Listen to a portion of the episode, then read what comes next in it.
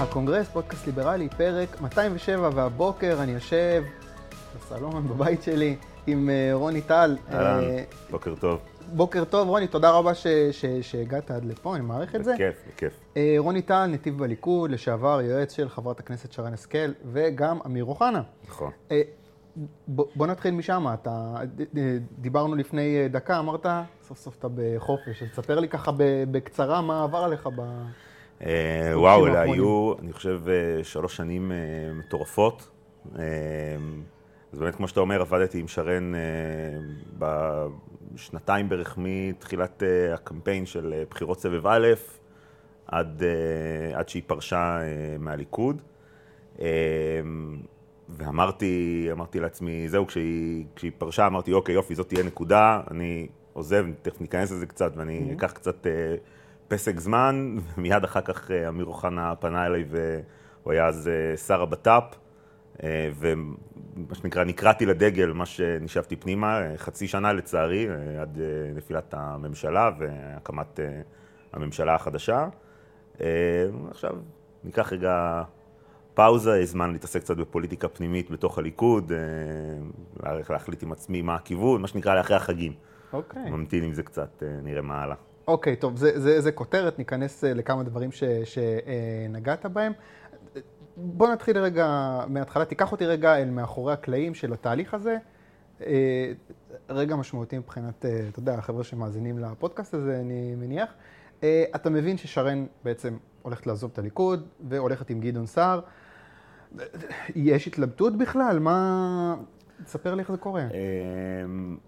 אני אגיד זה ככה, ליוויתי את התהליך הזה, מן הסתם הייתי מאוד אה, קרוב לשרן, הייתי יועץ אה, קרוב שלה, וקצת ידענו שזה מגיע, אני לא הכרתי את השיחות האישיות שהיו לה עם אה, גדעון לפני זה, אבל בתוך המערכת הפוליטית הייתה הבנה שהוא עומד בפני אה, פרישה, אה, וכשהוא הודיע על זה, אה, הייתה לנו שיחה, כי הוא כמובן הציע לה אה, להצטרף, ועשינו איזשהו אה, מיפוי רגע בצורה מאוד, אה, אה, מבחינתה בצורה מאוד אה, קרה, אה, מה, מה הדבר הנכון בשבילה. אה, פוליטית, אה, כנראה שההחלטה ללכת איתו מבחינתה הייתה נכונה. לא בטוח שהיה לה איך, אה, איך לשרוד את, ה, אה, את המעבר שלו אם היא הייתה נשארת אה, בליכוד. אה, למה בעצם? כאילו, הליכוד, אין, אין לה בסיס תמיכה מספיק חזק אה, בליכוד? אה, יש לה בסיס תמיכה, היה לה אז לפחות אה, בסיס תמיכה, אה, אבל צריך לזכור שכבר מהפריימריז על הרשות, שרן מאוד מאוד התחברה לגדעון ולבייס שלו, וברגע שגדעון בח- בחר לעזוב, אה, נתח לא מבוטל מה, מהבייס, מהקודקודים בשטח של הליכוד, שהיו אמורים לעזור גם לה להיבחר ולכל המחנה שלו, עזב יחד איתו, או הפסיק להיות, אה, הפסיק להיות אותו מקור אה, אה, אלקטורלי שאפשר היה לבנות עליו. אתה חושב אגב שהוא יכול, שהוא עשר שנים עכשיו הוא יחזור לליכוד? אני לא יודע. אני, קשה לדעת. אה, עשר שנים זה המון, אני לא יודע, קשה לדבר על, אה, על שנתיים קדימה. כן. אה, זה, זה, השיחה בעצם, ב- ב- כשאתה שואל אם הוא יחזור לליכוד, אנחנו בעצם אה, מנהלים פה שיחה אחרת של מה יהיה עם הליכוד. אה, שזה גם, מבחינתי נגיד, לא, לא הייתה התלבטות, אה, התלבטות אמיתית. אני ידעתי שאני נשאר, פגשתי את שרן גם אחרי שהוקמה תקווה חדשה, הייתי שם במטה, ראיתי, גם, ואמרתי לה בצורה מאוד, אה, מאוד ישירה, זאת לא, אני לא קיבלתי את הרושם שזאת מפלגה אמיתית. אה, לא קיבלתי את הרושם שזה הולך לכיוון של מפלגה ליברלית. אה, ניסיתי עוד אה, לעזור לה בהתחלה, כן. לא אמיתית ולא ליברלית. כן. אפשר להרחיב את זה לשתי הנקודות, הכל שאלה של לאן אתה רוצה, לאן אתה רוצה לצלול. מפלגה אמיתית, לראייתי, זו מפלגה עם אה, מוסדות, מפלגה עם שטח, מפלגה שהיא מוקמת על עיקרון של רעיון, אה, ולא על עיקרון של אנשים, ומפלגת תקווה חדשה היא מפלגה מאוד פרסונלית. אה, אני, מה שנקרא, אני היסטוריון קטן, יש לי תואר ראשון שחצי ממנו בהיסטוריה. אני מגדיר את עצמי היסטוריון אה, קטן, אני לא מכיר מפלגות שקמו על אה, מצע של אדם והפכו להיות איזשהו מגדלור אידיאולוגי. אנחנו גם רואים את זה לצורך העניין ביש עתיד. בסוף, עם כל הדיבורים, עם כל ההבטחות, עם כל ה... יאיר לפיד. מפלגה של בן אדם. אין, אפשר להסכים עם זה, דרך אגב. יש אנשים ש, שהם בסדר עם זה. אה, ולי הייתה תחושה שזה הכיוון של אה, תקווה חדשה. אה, ואני חושב שגם ראינו בקמפיין שלהם, אנחנו גם רואים באנשים, הליברליזם שם הוא, אוקיי, בסדר, הוא מרכיב של חלק מחברי המפלגה הזאת. זה לא איזה דרך, שרן לא הצליחה להיכנס לשם ולהפוך את זה ל... איזשהו בסיס רחב שאי אפשר אה, לחלוק עליו, בזה אני בספק אם אה, היא בתור יו"ר ועדת חינוך ושאשא ביטון בתור שרת החינוך מסכימות על אה, מה צריך לעשות עם מערכת החינוך. תראה, אתה, אתה, אתה באמת מסתכל על זה בראייה היסטורית, וככה, באמת, אני מבין את זה, אני מבין את העניין הזה. אני מסתכל על זה במצב, אתה יודע, אולי ראייה קצת לטווח קצר, ואני אומר לעצמי, איפה שרן יותר מצליחה לקדם אג'נדה ליברלית? ונראה ששם יותר. לא, נראה שהיא לא מצליחה בכלל. זאת אומרת, היא האשימה את הליכוד אה, בזה שהוא לא תמך בחוק הקנאביס שהיא העלתה, אה, אבל גם הקואליציה שלה לא התגייסה לתמיכה בחוק הקנאביס. אה, זאת אומרת, זה לא, זה נכון, הם הכניסו את זה למצע שלהם, בסדר, אנחנו אתמול, אתמול הצביעו על חוק ההסדרים ועל תקציב המדינה, שגם אני מניח נרצה עוד מעט לצלול לתוכו להבטחות לחוד ומציאות לחוד. כן. דווקא בתוך הליכוד היו לשרן אה, הצלחות אה, ליברליות מאוד משמעותיות, משמעותיות. גם אם זה בשיח עצמו, אה, וגם אם זה בחוק התקשורת שהצליחה, שהצליחה לקדם, כן, כן להפוך את הקנאביס, את הסוגיה של אי הפללה למשהו שבכלל דנים בו, זה ברגע שהיא נמצאת במפלגה, ש... ואני חושב שזה בעיקר העניין, המחנה הליברלי הוא מחנה שמאוד רוצה גם לבעוט. מאוד קשה לו להיות uh, קונפורמיסט, מאוד קשה לו לקבל הכתבות, תקשיבו, זה הפוליטיקה, ככה צריך להיות, אני מבין את זה, אני... גם אם יש דברים שאני חושב שלפעמים אנחנו כליברלים הולכים עליהם קצת רחוק מדי, אנחנו דורשים שינויים שלא יכולים uh, להתקיים בכאן ועכשיו, זה האופי שלנו. בתוך מפלגה כמו הליכוד, כשיש בייס של uh, מתפקדים, כשיש uh, קבוצות אידיאולוגיות, אז גם אפשר לבעוט. בתוך מפלגה של uh, איש אחד היכולת לבעוט היא רק בחדרי חדרים בשקט, בסוף יוצאים החוצה וצריך לעשות, אה, אה, צריך ליישר קו. שרן יצא הרבה פעמים נגד הליכוד. גם נגד המוסדות, גם נגד אה, קבלת החלטות של בכירים בליכוד. לא רואה את זה קורה בתקווה חדשה. אוקיי, okay, אני רוצה להתקדם קצת, בואו באמת נדבר על הליכוד. קשה לי לקרוא חברי כנסת מהליכוד שתוקפים את הממשלה. אני מדבר כרגע רק על ה... בעיקר על הפן הכלכלי-חברתי. בגדול, הביקורת על הממשלה, כמו שאני שומע אותה, זה מתקפה משמאל. זאת אומרת, יהדות התורה... מהשמאל ש... הכלכלי. כן. יהדות התורה, ש"ס, אין, אין לי ציפיות, באמת, זה, זה, זה ברור. אבל ליכוד, מפלגה לאומית ליברלית, במיוחד כשהיא באופוזיציה. הייתי מצפה שהיא תתקוף מעמדה שהיא מתיימרת להיות בה. מירי רגב תוקפת את הרפורמה בחקלאות. היא אומרת בריאיון, אנחנו לא פגענו בחקלאים, צריך לטפל בתיווך. והם אה, מטפלים בחלשים ולא בבעלי ההון. זה, זה רטוריקה של שמאל. רק אתמול אה, אה, ביבי בעצמו אמר שזה כאילו, זה, מה שהם עושים זה שהם פוגעים בחקלאים. ש, שזה ממש כאילו, בוא, אתה פה בקואליציה עם, עם מרץ ועבודה וכחול לבן. אני בטוח שלך לא כיף לראות את הליכוד אה, נוקט אה, בעמדה כזאת. השאלה מה אתה יכול לעשות. אני לא שומע, דיברת קודם על אה, בועטים בפנים, אני לא רואה שום בעיטות בתוך הליכוד. אני רואה מאז ששרן השכל עזבה. בעצם אין היום שרן השכל בליכוד. אין שרן השכל בליכוד, זה נכון, אין את, אין, אין את שרן. לא, אתה מבין למה אני מתכוון. יש, אני חושב שיש יש דמויות ליברליות, יש קו שרוצים, שרוצות, שאנשים, נבחרי ציבור שרוצים להוביל את זה. אני אקח את זה שנייה, שנייה אחורה, בואו נדבר על, על מהות המתקפה אה, אה, האופוזיציונית. גם לי בתחילת הדרך הייתה על זה, הייתה על זה ביקורת והשמעתי אותה בפנים. בסוף אני פעיל מפלגה, לא, יש לי פעיל במפלגה, יש לי קצת מתפקדים, לא במעמד של חבר כנסת או מבכירי הליכוד, אבל כן, כן השמענו את זה בפנים, כי זה, כמו שאתה אומר, זה, זה, לא, זה אפילו לא עניין של ימין או שמאל, זה הרגיש שאנחנו פשוט הולכים בכל הכוח נגד כל מילה שיוצאת לממשלה מהפה. אמ, ו- וזה הרגיש קצת טעות, נכון, זה לא עניין, חוק איחוד משפחות הוא לא סוגיה בהכרח כלכלית, אבל אבל הרגישה, ראינו גם אבי דיכטר כן דיבר על זה פומבי, היו כאלה בליכוד שהתנגדו לזה, שזה הרגיש שאנחנו, ההתנגדות לשם התנגדות לא תשרת אותנו אה, בטווח, אה, בטווח הארוך. Mm-hmm. וזו הייתה איזושהי דירקטיבה ממש ב, אם לפני פגרת הקיץ ולפני עכשיו התכנסות להצבעת התקציב, זו הייתה איזושהי דירקטיבה שהחליטו עליה במפלגה, ואתה רואה שהיא התמתנה.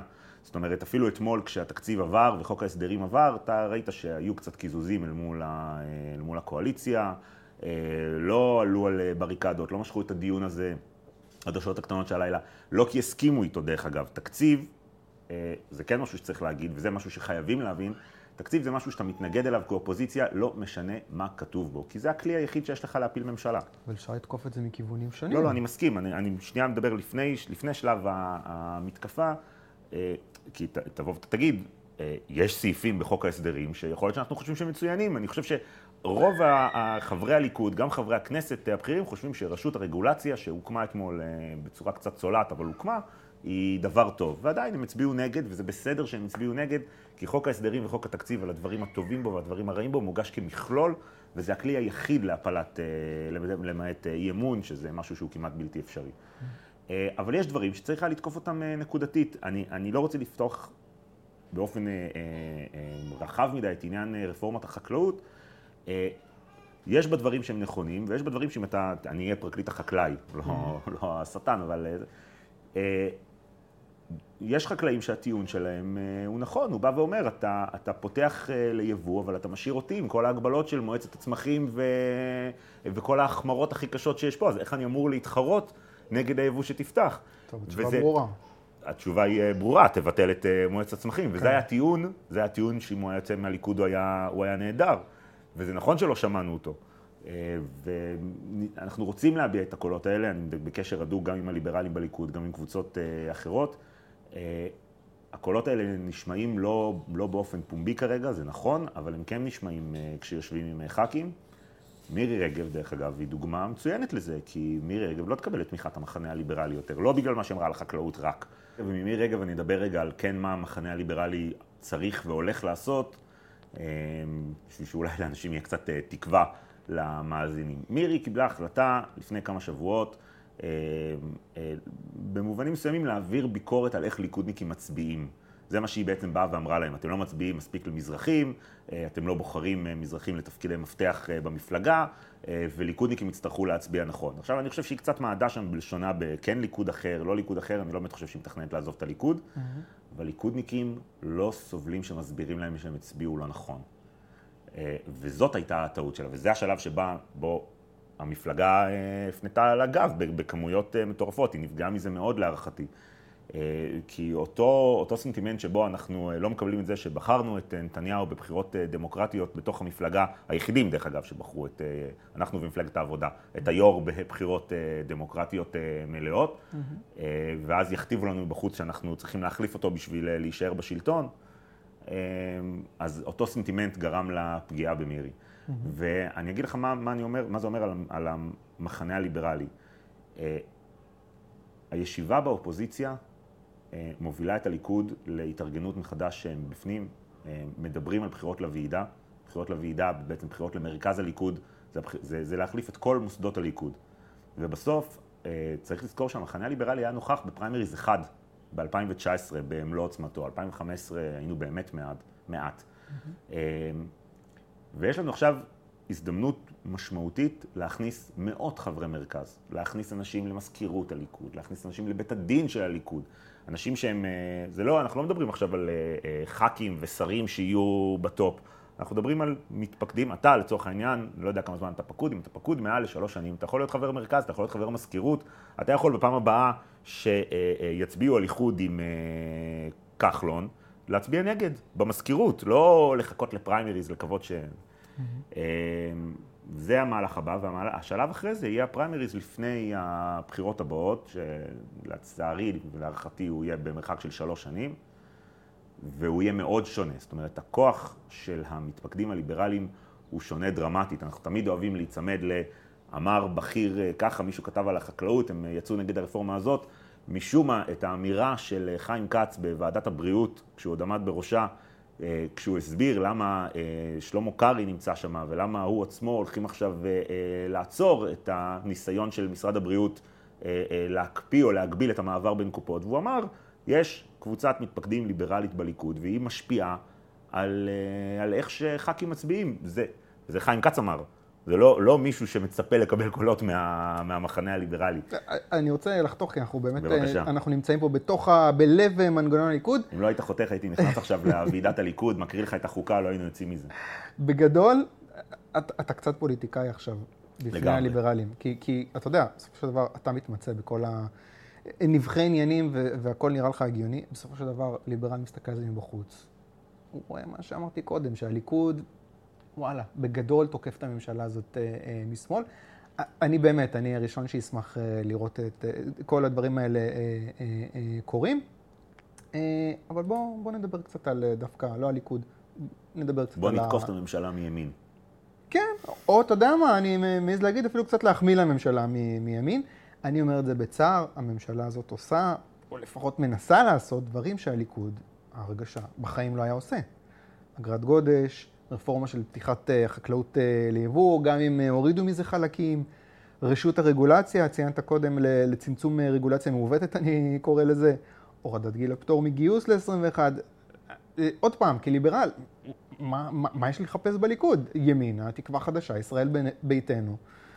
מבוססות על אנשים, לא מבוססות על אנשים. אני לוקח את העסקה שמציעים לי עכשיו. כולן מציעות אלטרנטיבה ימנית, בהרבה ממה שהליכוד כתבתי פה של מירי רגב, אתה אומר ש, שהעתיד שלה נראה אה, לא מבטיח בליכוד. כן. אה, אה, לא משנה, הליכוד, מה שהוא מציע כרגע, וואלה, מהאופוזיציה, אג'נדה פחות ימנית מהמפלגות שציינתי, אז מה, מה אני כליברל אמור לעשות? אז קודם כל, מה שחשוב פה זה, במיוחד בזה שאנחנו מקליטים את הפרק הזה אחרי ההצבעה הממשית כבר בקריאה ראשונה על חוק נכון. הסדרים ועל התקציב, זה שהרבה מההבטחות האלה נשארו הבטחות. נכון. אה, והבטחות היו אה, גם לממשלות הליכוד, לאורך כל השנים, היו אה, לפני כל דיון תקציב, היו הבטחות מאוד גדולות ורפורמות ליברליות שאהבנו, וחלקן התממשו וחלקן לא.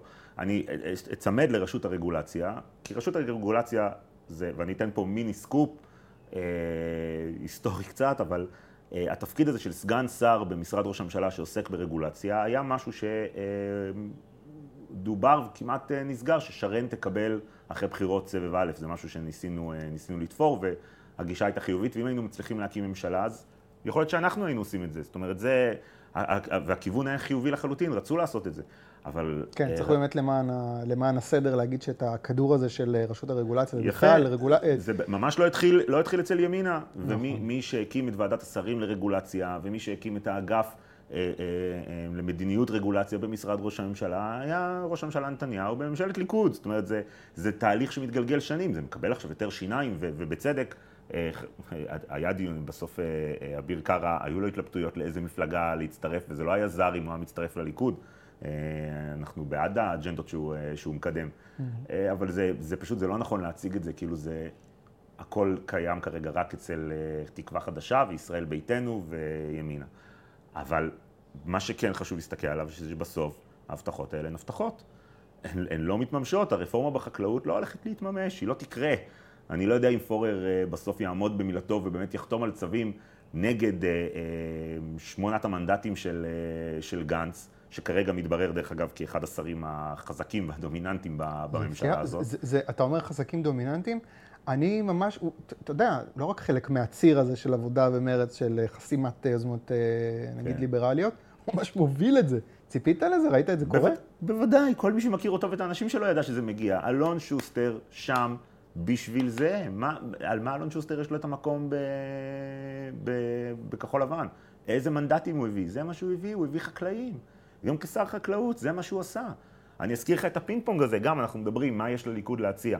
אני אזכיר לך את הפינג פונג שהיה בממשלה הקודמת, שבה, שזה כבר חובבנות פוליטית של שוסטר, אבל מאוד נהנינו ממנה, פעם בשבוע בערך הוא מציג איזשהו צו שמטיב עם החקלאים ועם ה... אה, עם קבוצות הלחץ שסוגרות את המשק, ופעם בשבוע שר האוצר אה, ישראל כץ מהליכוד אה, מטיל על זה וטו ולא מאפשר את זה.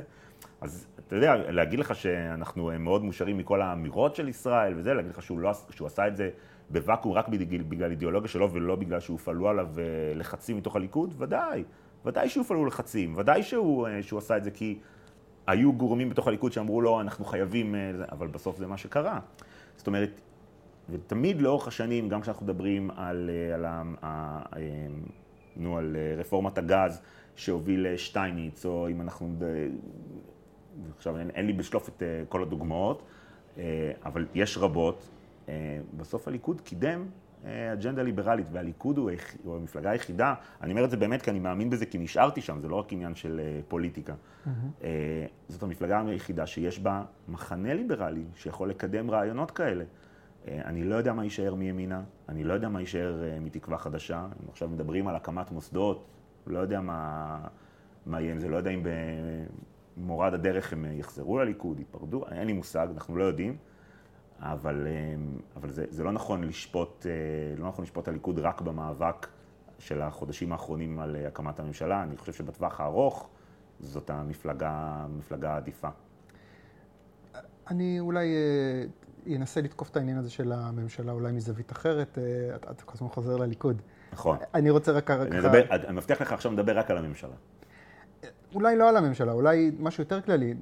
בוא ננתח רגע מה שקורה בפועל בממשלה, באמת כן. דיברת על הבטחות, זה מין יצור כלאיים מוזר כזה שיש בו סוציאליזם ממרץ ועבודה, ועוד פעם באופן מפתיע כחול לבן, תפתיע בשבילי לפחות, אה, עד, אני אגיד, כן, קפיטליזם של ימינה, אה, נגיד אפילו גם תקווה חדשה וישראל ביתנו. אה, לצערי שמתי לב באמת שהשיטה זה הבטחות, כותרות מפוצצות, נכון. על יוזמות שליברלים היו חותמים עליהן. לגליזציה, פתיחת שווקי פירות וירקות תחרו, אה, לתחרות, אה, רגולה, אה, ביטול של המכסות במועצת הלול, צמצום רגולציה בעזרת גוף יהודי, בפועל כמעט כל היוזמות מתמסמסות בצורה כזאת או אחרת על ידי הקבוצות לחץ והאינטרסנטים שמיוצגים על ידי מרץ, רם שפע, מהעבודה, מאוד אכזב אותי לראות שם, וכמובן בני גנץ. אני אהיה קצת מיואש, איזה ממשלה בעתיד תצליח בכלל להעביר איזושהי יוזמה ליברלית משמעותית אפילו הממשלה הזאת, שאין בה חרדים, שהנושאים שציינתי נמצאים חלקם בקווי היסוד של הממשלה הזאת, אה, היא לא מצליחה להעביר את הנושאים האלה. אז מה, אתה יודע, מה לי okay. כליב... עזוב עכשיו ליכוד ומפלגות uh, ימניות uh, יותר או פחות כרגע. איזה תקווה יש לליברלים. בדיוק. כן. אמ, אז שוב, אני אגיד, מי שקצת מכיר את המערכת מבפנים לא היה מאוד מופתע, לא מהבחירה של ה... לא מההתנהלות של השרים, לא מההבטחות ולא מהמימוש שלהם. אני חייב להגיד שזה פשוט, זה, זה לא הכל אה, רק עניין של אה, מי הדרג הפוליטי שאתה, שאתה שם שם. אה, שר, שרי מפלגת העבודה, מרץ, כחול לבן, הם, הם מתנהלים בסנרגיה כמעט מוחלטת עם המשרד שלהם. וצריך להבין שיש פה הרבה מדיניות שהיא אה, משרדית. היכולת... אה, אה, הצורה שבה אנחנו מדמיינים ששר נכנס אה, למשרד ועכשיו, הופה, זהו, מחליפים את כולם, כולם הולכים הביתה והוא מתחיל לממש את המדיניות שלו. זה לא אמריקה. זה לא אמריקה, זה אפילו לא, אתה יודע, ב, ב, לא שהשירות הציבורי בבריטניה הוא איזה משהו מדהים להתגאות בו, אבל בבריטניה לפחות כל שר שנכנס למשרד גם מקבל איזה ארבעה תתי שרים וכמה יועצים שהוא רוצה בערך. ופה אתה מוגבל ביועצים, אתה מוגבל במי שאתה יכול להחליף. ראיתי את זה מתוך לשכת שר הבט"פ, שזה משרד לביטחון פנים זה משרד מאוד מאוד קשה להזיז בו אה, עט מצד לצד, אה, ובוודאי המשרדים הגדולים יותר. אה, והאמת המדכאת זה שרפורמות גדולות, דקה אחרי ששרים ליברליים חדשים שנבחר בפריימריז הבאים ייכנסו למשרדים שלהם, לא יהיו. אנחנו מנצחים בנקודות. יש שינויים שקורים בתוך משרדי הממשלה, יש, אני, אני באמת אה, אה, על, קורא לכל אה, ליברל שרוצה קצת לשנות כיוון וחושב על משהו אחר בחייו המקצועיים, להסתכל על צוערים לשירות המדינה או לחפש משרות בתחום הרגולציה וזה, כנסו פנימה. קודם כל, בואו, עדיין הסוציאליסטים שם, אז התנאי העבודה שלכם לא יהיו כאלה רעים, וכנסו פנימה ו- ותשפיעו. אנחנו רואים את זה, אנשים שנמצאים במקומות הנכונים, שמגיעים עם ה... עם הגישה הנכונה, מצליחים להזיז. רשות הרגולציה הזאת אה, והאגף למדיניות רגולציה הוא קודם כל אה, עובדי ציבור, אבל עובדי ציבור שמבינים, אה, זה מאבק פנימי בין... העלית את הרשות הרגולציה, אני רוצה לא, לקחת אבל... הזדמנות... טוב, נחזור לזה אחר לא, כך. אני, אז, אז, אז מה, ש, מה שאני אומר זה שזה לא רק עניין של איזה ממשלה, איזה ממשלה תהיה. עדיף שזאת תהיה ממשלת ימין, שה... הקו המנחה בה היא, הוא התנגדות לשלטון הפקידים, אם אתה רוצה, ושרוצה לשנות את איך שעובד המנגנון הממשלתי. ממה שיש היום, שזו ממשלה שבסוף יכול להיות אני בשלב הזה כבר לא מאמין שבתקווה חדשה יש איזשהו רצון יסודי לשנות את איך, איך עובד המנגנון הממשלתי. נראה שעיקר האנרגיות שם הן מופנות לוודא שנתניהו לא יוכל לכהן יותר כראש ממשלה. ישראל ביתנו עובדת בסינרגיה כמעט מוחלטת עם המנגנון, היא מפלגה של... ישראל ביתנו היא, היא מראה של ש"ס. היא מפלגת אה, מנגנונים, מציבה אנשים בתוך, אה, בתוך המקומות הנכונים, וככה היא, היא עובדת.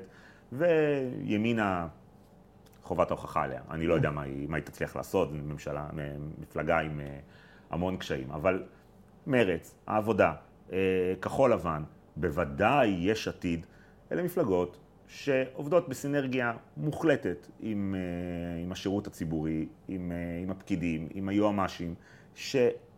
אצל, מרץ ואצל אה, העבודה זה אפילו מתוך אידיאולוגיה, הן פשוט חושבות שפקידים, שעובדי ציבור, יכולים לנהל את המדינה יותר טוב, הם באמת מאמינים בזה. יש עתיד וכחול לבן אה, זה מפלגות, אה, לא נרחיב על ההון האנושי שמרכיב אותם, אבל זה. ו, ואת הגורמים האלה צריך להחליף. אז כן, האם אני, האם אני מרוצה מה, מהשותפות הטבעית כביכול עם ש"ס ויהדות התורה? לא, אני, יש לי המון ביקורת על זה. אבל אם זה המחיר שאני צריך לשלם בשביל שיהיו לי שרי ממשלה של, אה, הנה חזרנו לליכוד, אני לא מצליח לא, ואני מקבל את זה שזאת בעיה אצלי, ש, שהקו שמנחה אותם זה שהם רוצים לשנות את איך שהממשלה עובדת, אני אקח את זה. בנקודות, בטווח הארוך, אני מקווה שנצליח אה, לנצח בזה. טוב, אה, אני רוצה, אני רוצה לעבור לנושאים אחרים קצת מהממשלה, אבל קודם כל אני רוצה, קודם כל אני רוצה כן לציין הישגים קצת של הממשלה הזאת, בכל זאת. ביטול מונופול הכשרות זה אחלה, הורדת גיל הפטור ל-21 זה אחלה. זה לא, זה לא הישגים, זה, זה יעדים והצהרות. אה, עד כמה שהבנתי, לא הורדת לא גיל הפטור ל-21 זה משהו שקרה, לא? נכון, המימוש שלו בפועל הוא עוד אה, נקרא חובת ההוכחה על הצבא, אבל מה שאני אומר זה ש... אני לא אהיה לא ציניקן מוחלט, mm-hmm. אני לא אגיד כל דבר שהממשלה הזאת עושה, בוודאות יהיה אסון. Mm-hmm. כל דבר שהיא תעשה שיהיה טוב למדינת ישראל, אני אשמח, באמת. אבל אה, זה, אתה לא יכול לשפוט את זה בכותרות. זה לא... זה, בואו ניתן להם, אה, מה שנקרא, אמורים, אמורים להגיע להם 100 אה, ימי חסד, mm-hmm. אז בואו נתחיל את הספירה של ה-100 הימים האלה אחרי שהם העבירו תקציב, והם, זה, זה יקרה בעוד חודשיים. ובואו נראה מה מהדברים האלה יתממש. יאללה, אני רוצה רק, לפני שנסגור את העניין הזה של הממשלה, לדבר שנייה על רשות הרגולציה. כן. אני קצת הופתעתי מעוצמת ההתנגדות אה, לדבר הזה, אתה יודע, כל ה... אני, אני, אני שופט את זה קצת אה, לפי הפיד אה, טוויטר שלי, אז אני רואה קרן ברל כצנלסון, ונציגים של כל המפלגות נעמדים ממש על הרגליים האחוריות, לעצור את הדבר הזה של הרשות רגולציה, ואני אומר לעצמי, מה, מה, מה, זה מפריע לכם כל כך? הרי מדובר ברשות שבסופו של דבר זה לא, אתה יודע, יושבים שם הפקידים ועכשיו מחליטים איזה רגולציה כן תעבור, איזה רגולציה לא תעבור. זאת אומרת, יש אפילו הסנקציות שהם יכולים להטיל זה משהו מאוד זמני ומאוד uh, מוגבל. מה הפחד הגדול? זו האידיאולוגיה שלהם. לא, אין, אבל אין יש פה משהו, יש תכלס, לא, מה, מה, פשוט... מה הגבינה שמפחדים שיזיזו להם? הגבינה במשרדי ממשלה היא אה, אה, אה, מקסימום סמכות ואפס אחריות. זה הרעה החולה של אה, ממשלת ישראל, לא של נבחרי הציבור בה, גם לפעמים, אבל לא של נבחרי הציבור, אלא התרבות הארגונית של רוב משרדי הממשלה. מקסימום אה, אה, סמכות, אפס אחריות. רגולציה זה בדיוק זה. הנחיות רגולטוריות שמוטלות על הציבור הן מקסימום סמכות של הממשלה לקבוע מה, וכל האחריות על המימוש עוברת אל הציבור. אתה בעל עסק, יש לך עכשיו מה שנקרא אה, אה, ספר טלפונים של הנחיות שאתה צריך לעמוד בהם, ואם אתה לא עומד בהם אז הבעיה היא שלך. אנחנו כממשלה מטילים עליך את ההנחיות ואתה תעמוד בזה. זאת דרך ההתנהלות הכי קלה והכי גרועה כמובן של ממשלה להתנהל בה. מרץ ומפלגת העבודה, זה האידיאולוגיה שלה. הממשלה מחליטה. אין אה, והיא תחליט מה יותר טוב לאזרח, והאזרח יתנהל לפי איך שהממשלה מחליטה, ותסמכו עלינו, זה יותר טוב. אין פה, זאת אומרת, זה, זה, זה, זה קצת הפתיע אותי שהם לא התחילו את המאבק הזה קודם, וכשאתה אומר, לא הפתיע אותי שהם נאבקים בזה, הפתיע אותי שהם עשו את זה בצורה שהיא קצת אה, חלשה, ממש הם תקפו את אה, פורום קהלת ואת... אה, באמת ברמה, ברמה בינונית, אבל, אבל הם, הם תמיד, הם נכנס, בסוף נכנסים השרים האלה למשרד, בא אליהם היועמ"ש, בא אליהם מנכ"ל, הם מינו, אבל באים אה, ראשי אגפים, אומרים, מה זאת אומרת? אם אתה עכשיו תשחרר את הרגולציה על אה, אה, תמרוקים, ואתה תאפשר להביא לפה מה שאתה רוצה, אז איזה ילד ימרח את הקרם של אימא שלו וימות, וזאת תהיה אשמתך. אתה לא מבין את זה? אסור שייכנסו לפה תמרוקים שלא עוברים את כל הבדיקות בעולם. ו- וזה, אתה יודע, מדברים עוד במשרדי ממשלה, מדברים על, אה, על טראומות אה, רמדיה, ומדברים על... אה, אנחנו, אני אגיד לך איזה משהו שהיה אצלנו בדיון במשרד הבט"פ, ממש לפני, ש, ממש לפני שסיימנו שם את ה... לפני שהתחלף השר, היינו באיזה דיון, אני וה, וראש המטה, דני גפן, שאני ממליץ לך להזמין אותו, אני יודע שהוא כבר היה פה בעבר, אני ממליץ מאוד mm-hmm. להזמין אותו שוב. Mm-hmm. ודיבר שם גורם בכיר במשרד על זה שכבר נדמה לי, הוא אמר, אז זה היה שנה וחצי, מתקיים צוות בין-משרדי עם משרד התחבורה וזה, על היערכות ממשלת ישראל או מדינת ישראל לקליטת הרכב האוטונומי. איך זה יהיה, ומה יהיה אפשר, ומה צריך לעשות, ומה יהיה נכון, והוא התעצבן כי בדיון הזה, כי הוא דווקא היה בצד שלנו, אותו גורם של הקלה. והוא אמר, ואתם יודעים מה בינתיים קרה? בזמן כל אה, הדיונים לא נגמרו, אנחנו רק בהתחלה, שהרכבים האוטונומיים כבר הגיעו. הם כבר פה. נו, אז, אז מה זה עוזר הדיונים? מה זה, המציאות uh, מחכה, המציאות עוצרת, אבל זה ה-state of mind במשרדי ממשלה. Uh, הכל יחכה רגע שאנחנו נקבל את, ה, את ההחלטות שלנו. אז בעצם זה, זה הפחד הזה מפני, אנחנו עכשיו נצטרך לתת דין וחשבון לגבי... בוודאי, ה... בטח, ברור, זאת אומרת?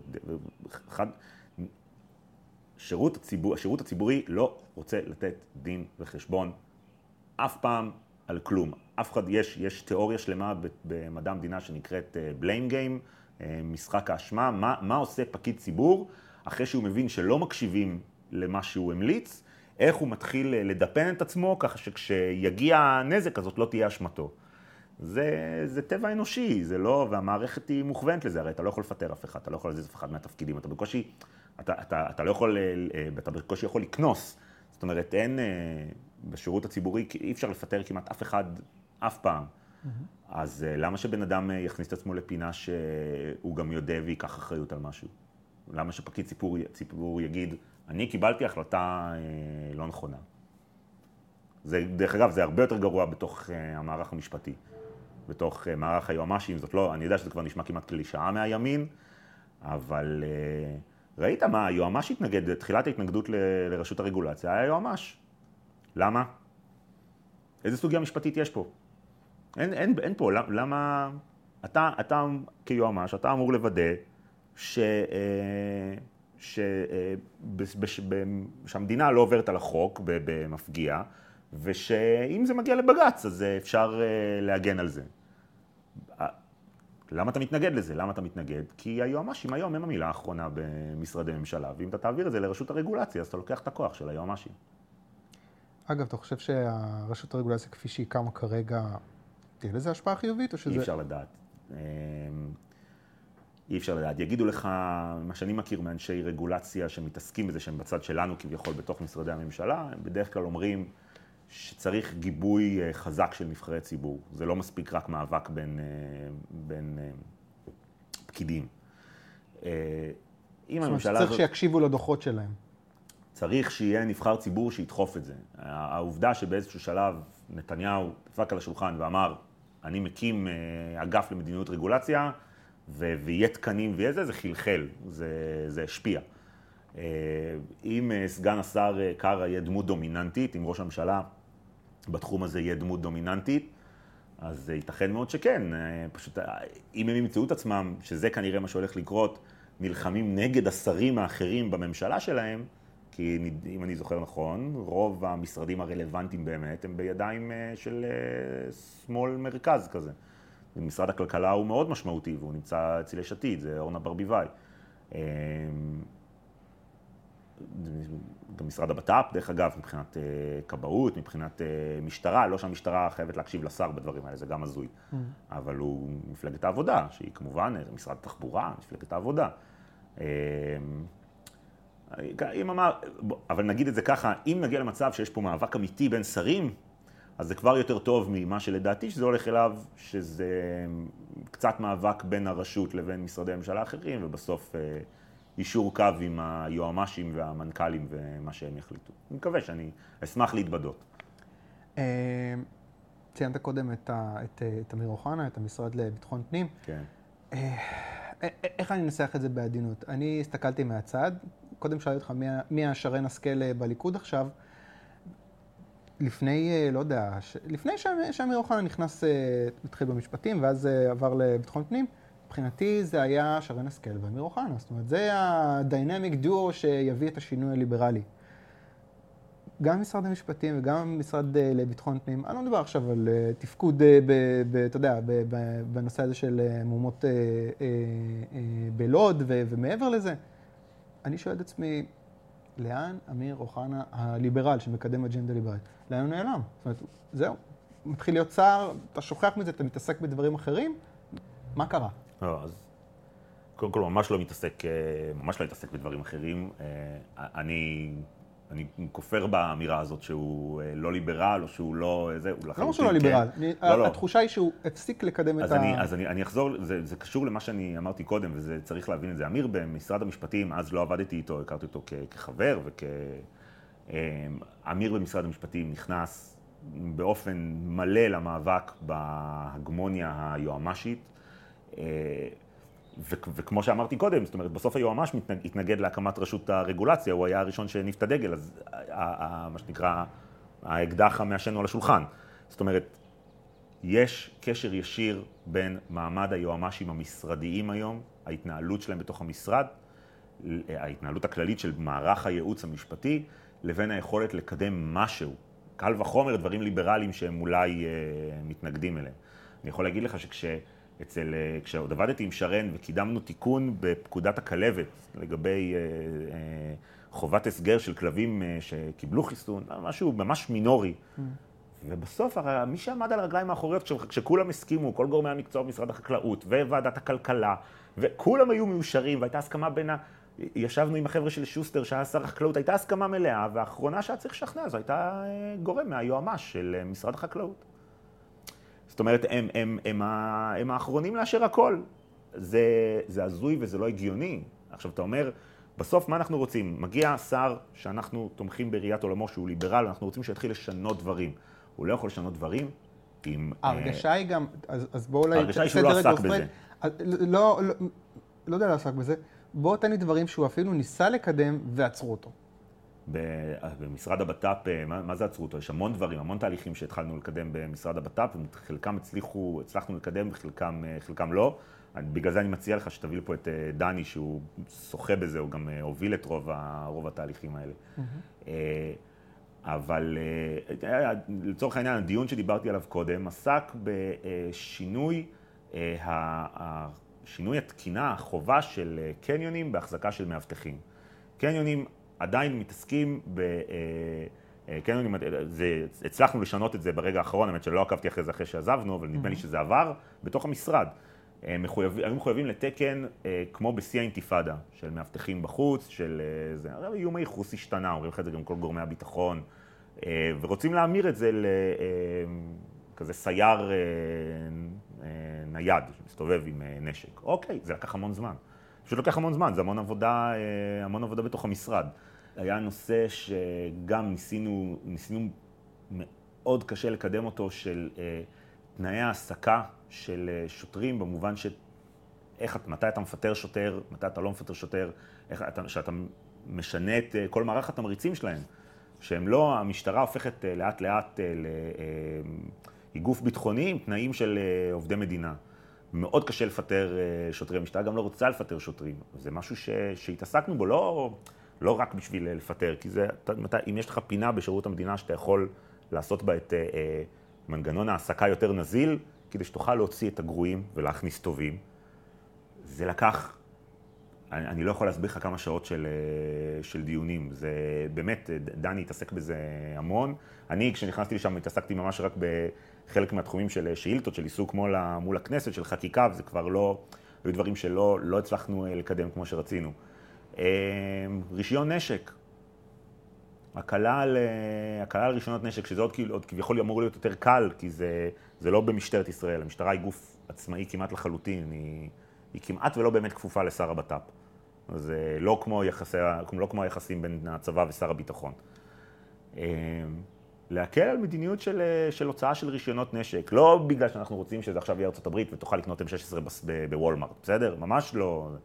אבל בטח באותה תקופה של אה, פגיעה בביטחון האישי, זה גם, יש לך, אתה, אתה נתקל בקשיים יומיומיים מהייעוץ המשפטי, ממשרדים אחרים, כי הפחד, כמו שאמרתי קודם, זה אה, אבל מה אם אנחנו נעשה טעות ואז אה, ידרשו שניקח לזה אחריות. אז אתה יודע, ממה שאתה אומר לי עכשיו, נראה לי שכאילו, אתה יודע, כל מי שרוצה לקדם אג'נדה ליברלית צריך בכלל לעצור, עזבו אג'נדה ליברלית. בוא נקדם אג'נדה של לבטל את הכוח של אה, יועמ"שים ופקידים, לעשות סדר שמה, רק זה. זה... זאת גם הסיבה שזה בכזה מהירות הפך להיות, אני שוב חוזר לתוך הליכוד, בתוך הליכוד הסוגיה של אה, אה, כוחו של היועמ"ש הפכה להיות... אה, אה, איך אני אקרא לזה? זה קונצנזוס כמו, אה, כמו סוגיה מדינית, כמו סוגיה ביטחונית. זאת אומרת, זה... אבל זה מזוהם עכשיו, אתה יודע. נכון, אתה יודע משהו? ברמות מסוימות אה, כמעט הכל, אה, הכל מזוהם. יש דברים, גם אמרנו את זה עם אמיר כמה פעמים, יש דברים שאתה כבר יודע שאתה לא תוכל לעשות. כי לא משנה מה אתה עושה, ירימו לך דגל ש... זה קרה לנו, דרך אגב, ב... זה קרה ב... זה היה נורא מצחיק, כי אנשים דיברו איתי כשהתחילו הפרעות. שהן הרי היו צמודות אה, למאבק הקורונה, נכון? להתמודדות של המשטרה ואיך חילקה דוחות ומה היא עשתה ומה זה. ו... וכל הזמן היה, יש את ההתעסקות הזאת של אה, האם השר אוחנה מתערב בעבודת המשטרה. ואז כשהתחילו הפרעות, אז גם חבר'ה. אה, משמאל אמרו לי, למה אתם לא... המשטרה לא עובדת כמו שצריך, תפרסו אותם יותר. עכשיו, כשאתה בא ואתה אומר להם, תקשיבו, אנחנו לא יכולים לתת פקודה מבצעית למשטרה, זה משהו שצריך להבין, אנשים לא יודעים את זה. לשר הבט"פ אין סמכות מבצעית על המשטרה. אין, בשונה מ, אה, מיחסי הכוחות בין הצבא לבין שר הביטחון, שהיא מעוגנת בחקיקת יסוד, שר הביטחון הוא השר הממונה על הצבא מטעם הממשלה. צבא כפוף לממשלה, ושר לא קיים בפקודת המשטרה. אה, מעבר לזה, זה גם נכון ברמות מסוימות, כי הרי לא הגיוני שדרג פוליטי יורה את מי לחקור ואיך, נכון? אבל בסוגיות מבצעיות נטו של פריסת כוחות, רוצה להגיד לי שאם יש עכשיו הערכת מצב, השר הבט"פ לא יכול להנחות בסוף את המשטרה, אני יכול לשמוע, כי אתה שומע בהערכות מצב, אתה שומע מודיעין אה, שב"כי, אתה שומע מודיעין אה, צבאי, אתה לא תלוי רק במשטרה. לא יכול לבוא ולהגיד, אני לא מסכים עם uh, הערכת המצב שלכם, אני כן חושב שאתם צריכים להזיז יותר פלוגות uh, לנקודה X, Y ו-Z. והמשטרה מקבלת את זה כהמלצה בלבד. ואז, אז למה אני אומר זה מגוחך שיש דברים שאנחנו לא יכולים לתקן? כי אם יש שנים מדברים על, uh, על שינוי מעמדו של uh, שר הבט"פ, אז אם אמיר אוחנה היה מגיש את הצעת החוק הזאת, אז מיד היו תוקפים מהשמאל שהוא מנסה, uh, מנסה לפגוע בכוחה של המשטרה בשביל... Uh, אני מצטט דברים שנכתבו לי אה, מחברים אה, מהשמאל, בשביל למלט אה, נאשם בפלילים מהזה. אז אתה ב-lose-lose situation, אתה, גם אם מגיע נבחר ציבור ואומר, אני רוצה לקחת על זה יותר אחריות, אני, כן, אני רוצה להיות גורם שמנחה מבצעית, אז יתקפו משמאל ויגידו, לא, אתה עושה את זה מ... זה כמו שאתה אומר, זה מזוהם. אתה יודע, זה, זה כאילו מגוחך. אני אתן לך משהו, אנקדוטה סופר אישית. נכנסתי למשרד הבט"פ, וישבה איתי אה, נציגה של הייעוץ המשפטי שם, דווקא הם, הם ממש בסדר, באופן יחסי הייעוץ המשפטי של משרד הבט"פ הם אה, באמת אחלה, ואמרה לי, טוב, בוא, בוא תגיד לי רגע, ת, תעשה לי סיכום של מה אתה, לאן אתה קשור, איזה הקשרים שלך, כי אני צריכה אולי לעשות לך מסמך ניגוד עניינים. עכשיו, מסמך ניגוד עניינים משפטית הוא דבר מאוד מאוד כבד, אם אתה חורג ממנו, אתה יכול להסתבך בצורה משמעותית. ויש עסקים שהם בבעלות המשפחה שלי, שיש לי אליהם זיקה כמובן, ויש אה, זה, אבל אין להם שום נגיעה ל... חוץ מזה שבית העסק שאנחנו יושבים בו פיזית צריך רישיון של הכבאות, אין לנו שום זיקה. העברתי לה מפרט מלא של כל, אה, אה, כל מבנה העסקים. קרא אמרה, טוב, אני לא מוצאת איזשהו משהו שהוא באמת קשור לעבודה שלך במשרד, גם לא לתחומי האחריות שלך, גם לא... אבל אני אעשה לך מסמך ניגוד עניינים בכל זאת. למה בכל זאת? למה את עושה מסמך, אם, אם אין צורך, אז למה את עושה אותו? כי, כי זה ה-state of mind. אתה, אם אתה קשור לנבחרי הציבור ואתה זה, אתה אשם עד שהוכחה חפותך. שיהיה. כן? שיהיה. כן. מקסימום, אם לא התכוונת לעשות, ואם תעשה, אז אני אתפוס אותך. מראש. אה, זה. שיהיה, לך, שיהיה, שיהיה לנו משהו עליך. ו- ולכן, למה שאתה אומר, אז כן, זה לא כי אני חושב שבא, שיועצים משפטיים אנשים רעים, מה שנקרא חלק מחבריי הטובים ביותר. יש לי חברים שהם יועצים משפטיים בכל מיני מקומות, שהם בתוך זה. Mm-hmm. אבל יש להם תרבות ארגונית של אה, אנחנו מקבלי ההחלטות, אנחנו שומרי הסף, אנחנו מגן, מגנים על הציבור, קודם כל מנבחריו. אה, טוב, בוא נדבר, אה, דבר, לפני המלצת תרבות זה הדבר האחרון, בוא נדבר על משהו אחר לגמרי. המלצת תרבות אצלך זה דרך אגב הדבר שהכי מלחיץ אותי תמיד. כן? כן, תתחיל להילחץ. כן. בוא נדבר אבל על, לא נושא חדש, הקמפיין של דה מרקר נגד ההייטק. אני סקרן לשמוע פשוט את ה take שלך על זה, כי זה מה שמעסיק אותי. דה מרקר מקדיש באמת בערך כל יום, לפחות לכתבה, שתיים בנושא ההייטק, או יותר נכון, הנזקים שההייטק יוצר בישראל. זאת אומרת, הם מעלים את מחירי הדירות ויוצרים פערים עם המשכורות המנופחות שלהם. ממש כאילו אסון ההייטק הישראלי. אה, אני תוהה, מנסה עכשיו כאילו, האם לקמפיין הזה יש איזושהי השפעה שלילית, אם זה ייגמר בסופו של דבר באיזושהי הצעת חוק להגבלת שכר אה, אה, בהייטק, כמו שקרה במגזר הפיננסי, או לחלופין, זה it will backfire. זאת אומרת, לדעתי מי שבעיקר אולי יסבול מהקמפיין הזה, זה דה מרקר עצמו, שמוציא את עצמו די מגוחך. אז בוא תגיד לי, מה אתה חושב? מה, אם אני הייתי יכול לבטל את המנוי שלי לארץ ולדה מרקר, אני עוד פעם הייתי עושה את זה שוב, על זה. אה, אני אתחיל מהסוף, הצעת חוק, לדעתי בכנסת הזאת הוגשו כבר 3,000 הצעות חוק, אני בטוח, בטוח שיש שם איזה עשר שהוגשו מ...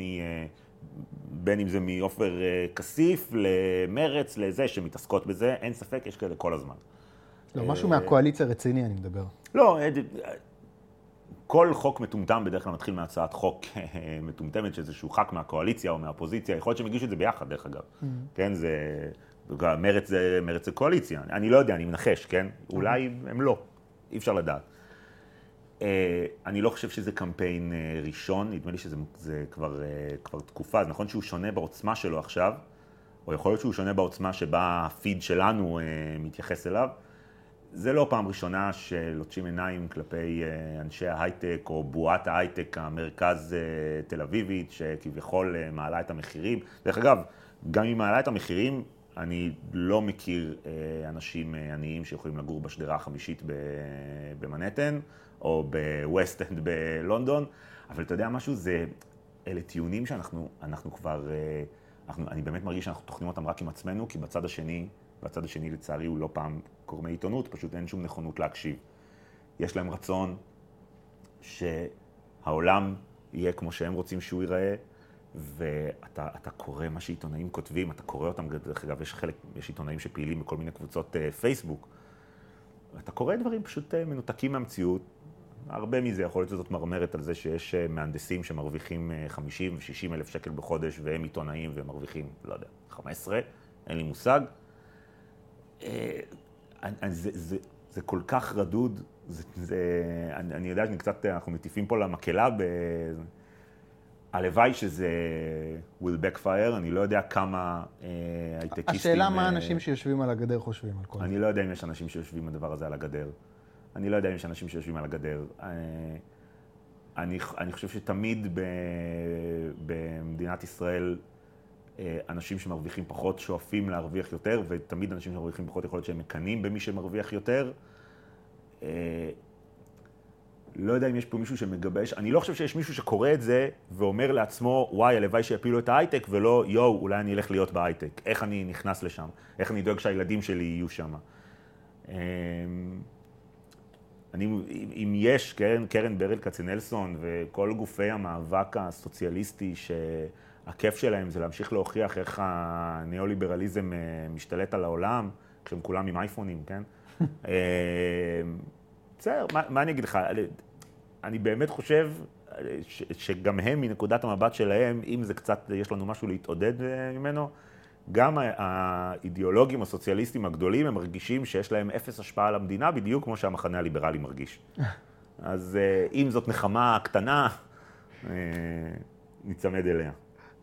אני לא מתנחם אה, בזה בכלל. אני לא חושב, אני, אני, אני לא חושב שאנחנו בדרך לפעולות אופרטיביות על זה, אני באמת לא חושב שאפשר.